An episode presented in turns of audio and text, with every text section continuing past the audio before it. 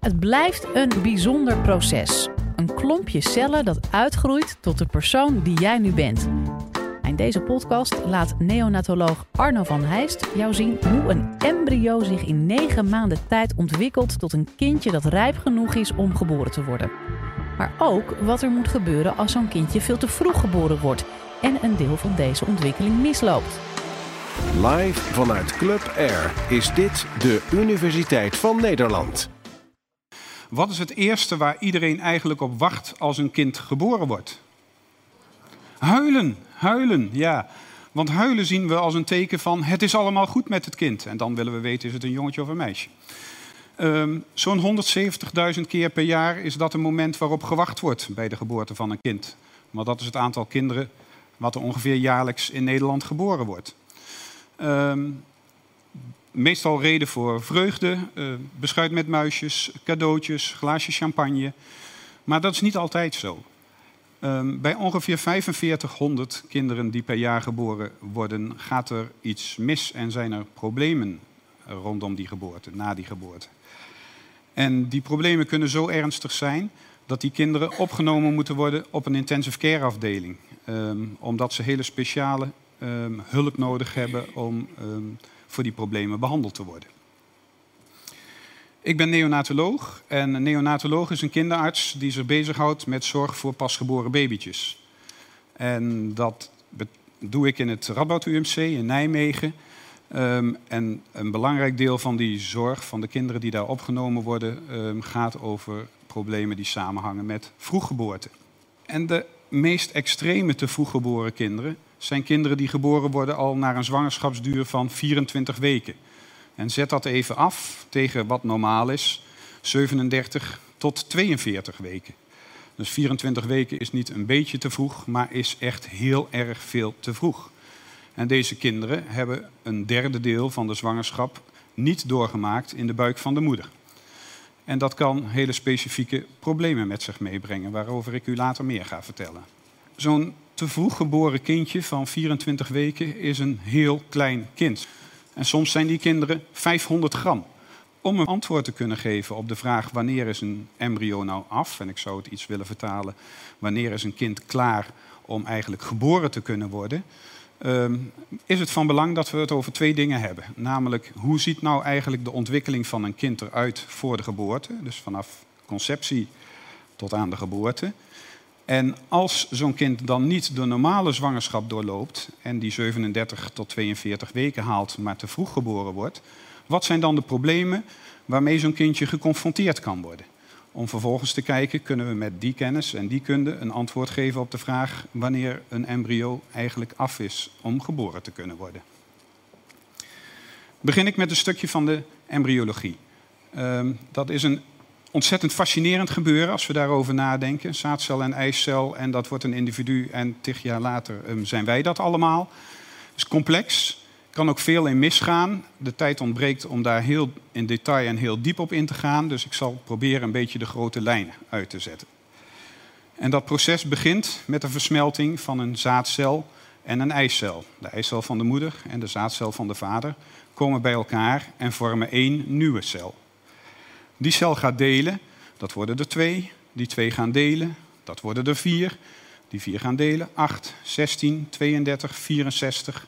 En zo doorloopt dat het schema zoals u dat achter mij geprojecteerd ziet. En krijgen we op een gegeven moment een klompje van cellen. Dat speelt zich allemaal af in de eerste dagen na de bevruchting. De vrouw weet helemaal nog niet dat zij zwanger is. Um, heeft, is daar zich helemaal nog niet van bewust. Maak een sprongetje van die eerste dagen. Ga naar week drie. Um, dan begint al aanleg van belangrijke organen. De hersenen, uh, het hart, de longen, de maag en de darm.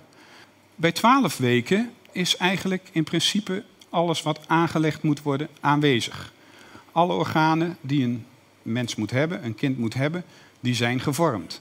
Het is niet zo dat er na die twaalf weken nog organen gemaakt worden of gevormd worden die er daarvoor niet aanwezig zijn. Dus het hart in eerste aanleg is er, de lever is er, de nieren zijn er, de darmen zijn er. Maar natuurlijk nog niet klaar om goed te werken. Wat moet er gebeuren tussen die 12 weken en die geboorte normaal gesproken na de 37 weken? Dat is uitgroei van al die organen. Het kind groeit en de organen groeien. En wat betekent die uitgroei? Dat die organen van een hele eenvoudige structuur naar een veel meer complexe structuur gaan. En dat die organen van niet kunnen functioneren toe moeten gaan naar het moment van geboren worden en allemaal zelf wel goed kunnen functioneren. En daar is tijd voor nodig en dat speelt zich af tussen die twaalfde week en die 37 plus weken.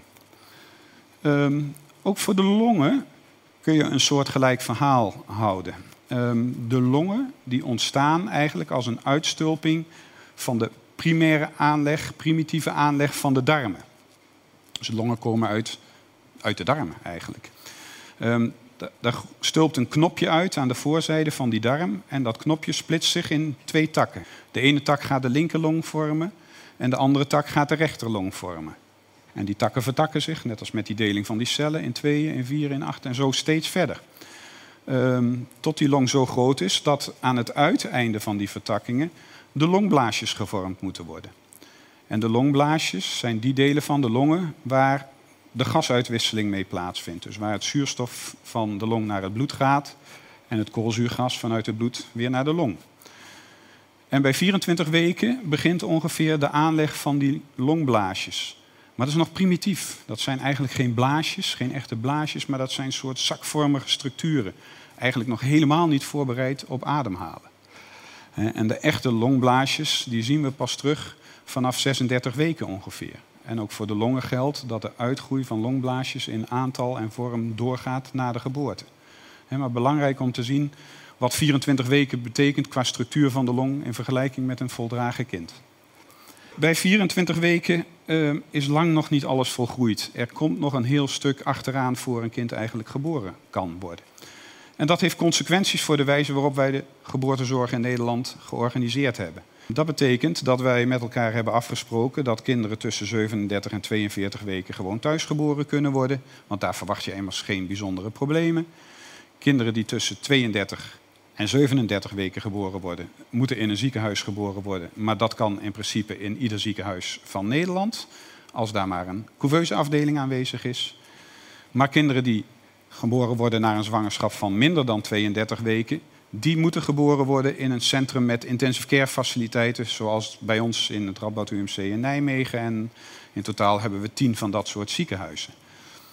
Um, dat komt omdat de kinderen zo onrijp zijn dat we zoveel problemen kunnen verwachten um, die begeleid moeten worden, dat daar een gespecialiseerd team van dokters voor nodig is, zoals ik, neonatologen. En dan belt de gynaecoloog ons en die zegt: Mevrouw gaat bevallen um, en het kindje is pas 24 weken, dus dan moeten wij daar naartoe, want we moeten het kind gaan opvangen. Dus we gaan met een opvangteam naar de verloskamers. En ook voor een kindje van 24 weken geldt eigenlijk hetzelfde als voor een voldragen kind. Je zou het liefst willen dat hij hard huilt, als teken dat het goed gaat met hem of met haar. Maar denk even terug aan het plaatje van de longen van 24 weken. Dat gaat meestal niet zo goed. Dus onze eerste actie is te helpen um, die ademhaling op gang te brengen of die ademhaling te ondersteunen als het kind dat niet zelf goed kan. Dat wil zeggen die kinderen aan te sluiten op een beademingsmachine noemen we dat. Dat is een machine die blaast lucht in de longen van een kind. En in die lucht kunnen we dan extra zuurstof stoppen. Want als we dat niet doen, dan heeft zo'n kind het benauwd, want die kan niet goed ademen. En die krijgt te weinig zuurstof in het bloed. En ik hoef je niet uit te leggen dat te weinig zuurstof in je bloed natuurlijk levensbedreigend kan zijn, maar daar kan je hersenschade van oplopen en van dood gaan. In die eerste opvang zijn meer dingen belangrijk. Um, kinderen koelen heel snel af, dus we zetten ze een mutsje op, we pakken ze in plastic folie zodat ze niet afkoelen. Ze gaan de couveuse in. We geven ze een infuus, want ze hebben calorieën nodig. En in dat infuus daar zit suiker in, glucoseoplossing. En nu hangt de problemen die zich kunnen voordoen enorm samen met de mate van vroeggeboorte. Je kunt zich denk ik voorstellen dat een 32 weken kindje, om ze maar even zo te noemen, het beter doet dan een 28 weken kindje. En een 28 weken kindje weer beter dan een 24 weken kindje. Um, maar omdat de organen niet rijp zijn, kun je in theorie van al die organen problemen verwachten. Gaat wat ver om die allemaal te behandelen, maar ik ga er toch weer twee noemen. Allereerst de darmen. De darmen van deze kinderen die zijn niet volgroeid. Die zijn eigenlijk nog niet goed in staat om voedingsstoffen die je aanbiedt aan die darm, om die op te nemen. En het gevaar is dat zo'n darm ontsteekt kapot gaat en beschadigd raakt. En daar worden kinderen heel erg ziek van. Dus wat moeten we doen in het begin? We beginnen met hele kleine beetjes voeding te geven. Denk aan 24 keer op een dag een halve milliliter of 1 milliliter. Dat is echt bijna niks. Die kinderen kunnen ook nog niet goed drinken, want als je zo jong bent, dan weet je niet hoe je moet drinken. Dat weten die kinderen gewoon niet. Dus wat doen we? We brengen een slangetje in, via de neus in de maag en via zo'n slangetje geven we dan de voeding. En we vragen de moeders eh, om te kolven en moedermelk, want dat is wat we het liefste geven. Uh, moedermelk af te kolven en via een spuitje geven we dat in het, via dat slangetje aan het kind. Maar ze hebben natuurlijk wel meer vocht nodig dan 24 keer 1 milliliter, want anders zouden ze ontzettend veel tekort komen. Dus we moeten ze ook voeding geven via een infuus. Um, wat we inbrengen en dat, waarmee we de voeding met, direct in de bloedbaan geven. Die voeding die wordt ons aangeleverd en daar zit een mengsel in van koolhydraten, eiwitten, vetten, zouten en vitamine en allerlei andere stoffen die een kindje nodig heeft. Worden speciaal gemaakt um, voor deze te vroeg geboren kinderen. We hebben het al even over de hersenen gehad. De hersenen zijn kwetsbaar van deze te vroeg geboren kinderen. En kwetsbaarheid betekent dat zij makkelijker een hersenbloeding kunnen krijgen, wat natuurlijk een heel dramatische complicatie is. En iets minder vervelend, maar ook wel vaak optredend. Ehm, de hersenen zijn nog niet zodanig rijp dat kinderen altijd een stabiele ademhaling laten zien. Ehm, maar die vergeten af en toe te ademen. Die stoppen er af en toe mee. En dan moet je ze aantikken en zeggen: hey, kom, ademen. En dan gaan ze weer. In Nederland hebben wij met elkaar afgesproken, en wij zijn de gynaecologen en de kinderartsen, dat wij kinderen vanaf 24 weken zwangerschap uh, behandelen. De ingrediënten voor die keuze liggen aan de ene kant in biologische aspecten. Um, er is ergens, en ik weet ook niet waar, maar er is ergens een ondergrens waarin je problemen van onrijpheid niet meer kan behandelen. Dat het onze kennis en kunde te boven gaat en we daar niks aan kunnen doen. En aan de andere kant Ehm, als je deze extreem te vroege kinderen uh, behandelt en ze overleven, dan wil je ook graag dat ze een goede kwaliteit van leven hebben. Dus je wil dat ze zich goed kunnen ontwikkelen later. Je wil niet dat ze beschadigd raken door complicaties. Je wil niet dat ze spasticiteit hebben. Je wil niet dat ze geestelijke ontwikkelingsachterstand hebben. Je wil niet dat ze ernstige longschade hebben. Je wil niet dat ze slecht zien of blind zijn, of slecht horen of doof zijn. En ehm, nou ja, in die balans van wat kunnen we nu en wat is wenselijk, hebben wij in Nederland vastgesteld dat we dat doen vanaf 24 weken. Dat kunnen we wel of niet goed, maar best wel redelijk goed. Maar er zijn toch ook nog wel veel kinderen die, als ze zo vroeg geboren zijn, overlijden. Ongeveer de helft. Ongeveer de helft van kinderen die bij 24 weken geboren worden, overlijden. En we willen natuurlijk hard werken aan een hoger overlevingsgetal. Dat meer van deze kinderen kunnen overleven. En als we nu steeds zeggen, het is belangrijk dat een zwangerschap verder komt, dat een kind over die 37 weken heen gaat. Het is belangrijk dat een kind in de buik van de moeder blijft, in de baarmoeder blijft. Wat klinkt er dan niet logischer als te zeggen, goh, als zo'n kind dan toch geboren wordt en we kunnen dat niet tegenhouden, kunnen we dan niet een kunstbaarmoeder maken, zodat we het kind in die kunstbaarmoeder kunnen leggen? Nou, daar wordt heel hard aan gewerkt. Dat is een landelijk project in Nederland, um, geïnitieerd door de TU in Eindhoven. Um, maar onze collega's in Amerika die zijn daar eigenlijk al een beetje verder mee. Dus deze ontwikkelingen die komen eraan. Onze Amerikaanse collega's zeggen dat het nog drie jaar duurt voor zij kinderen gaan behandelen op deze manier. Terug naar de uitgangsvraag. Wanneer is een embryo af? Of in mijn woorden, wanneer is een kind nou eigenlijk zover um, dat hij of zij geboren kan worden? Het antwoord moet natuurlijk zijn bij een voldragen zwangerschap van minstens 37 weken. Maar gelukkig zijn wij ook toenemend in staat om kinderen die te vroeg geboren worden, onder die 37 weken, um, om die te behandelen. Maar het moet beter en het kan denk ik ook beter. En uh, ik hoop dat de nabije toekomst uh, ons uh, dat gaat brengen. Dank u wel.